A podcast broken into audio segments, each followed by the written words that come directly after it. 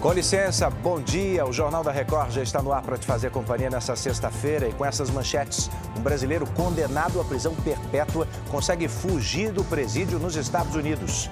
Na Bahia, moradores de Brumado sofrem com alagamentos causados pelo temporal que atinge a cidade. Agora, no JR.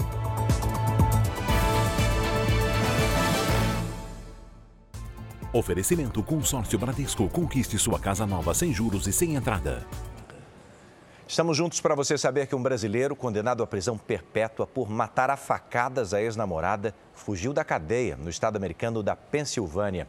O condado de Chester emitiu um comunicado de busca por Danilo Souza Cavalcante. Ele foi condenado por matar a também brasileira Débora Brandão em 2021 e seria transferido de penitenciária nas próximas semanas. Helicópteros e cães farejadores estão ajudando nas buscas. A polícia ofereceu uma recompensa de quase 25 mil reais a quem tiver informações sobre Danilo. O assunto agora é violência no Equador. Detentos de seis prisões diferentes estão mantendo mais de 50 policiais e agentes penitenciários reféns. Segundo autoridades locais, essa rebelião, que começou na madrugada e ontem à noite, pode estar ligada à explosão de carros-bomba ontem em Quito, quando seis suspeitos foram presos. A violência nas prisões acontece depois da transferência de um grupo de detentos que estaria envolvido com o assassinato do candidato à presidência Fernando Vicêncio no início do mês de agosto. É grave o estado de saúde do menino de 7 anos, que foi baleado num confronto entre milicianos no Rio de Janeiro. Vamos até o Rio com Felipe Batista. Bom dia, Felipe. O garoto passou por cirurgia, né?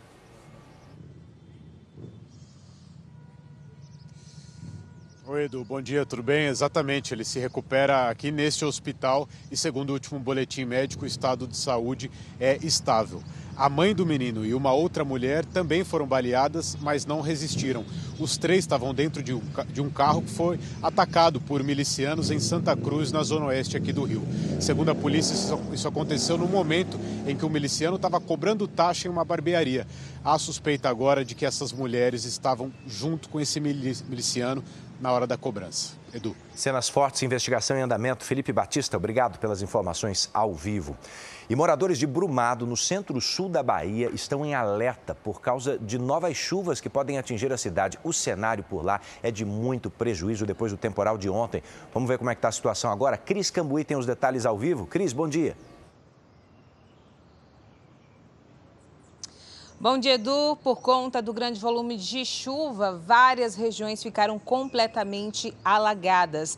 Veículos foram arrastados é, e fortes rajadas de vento derrubaram muros e árvores. Na parte mais baixa da cidade, por exemplo, as ruas ficaram inundadas e a água invadiu as casas. Muitos moradores ficaram sem luz. Equipes dos bombeiros e a Defesa Civil trabalham nas regiões mais afetadas. Edu. Obrigado, Cris. Brumado fica a mais de 500 quilômetros de Salvador e tem quase 100 mil habitantes. A gente continua acompanhando a situação por lá. Você fica com as notícias da sua cidade. Ouça o nosso JR 24 horas aí na sua plataforma de áudio também. Eu te vejo ao vivo às 8h40 no Fala Brasil. Então, bora para a próxima.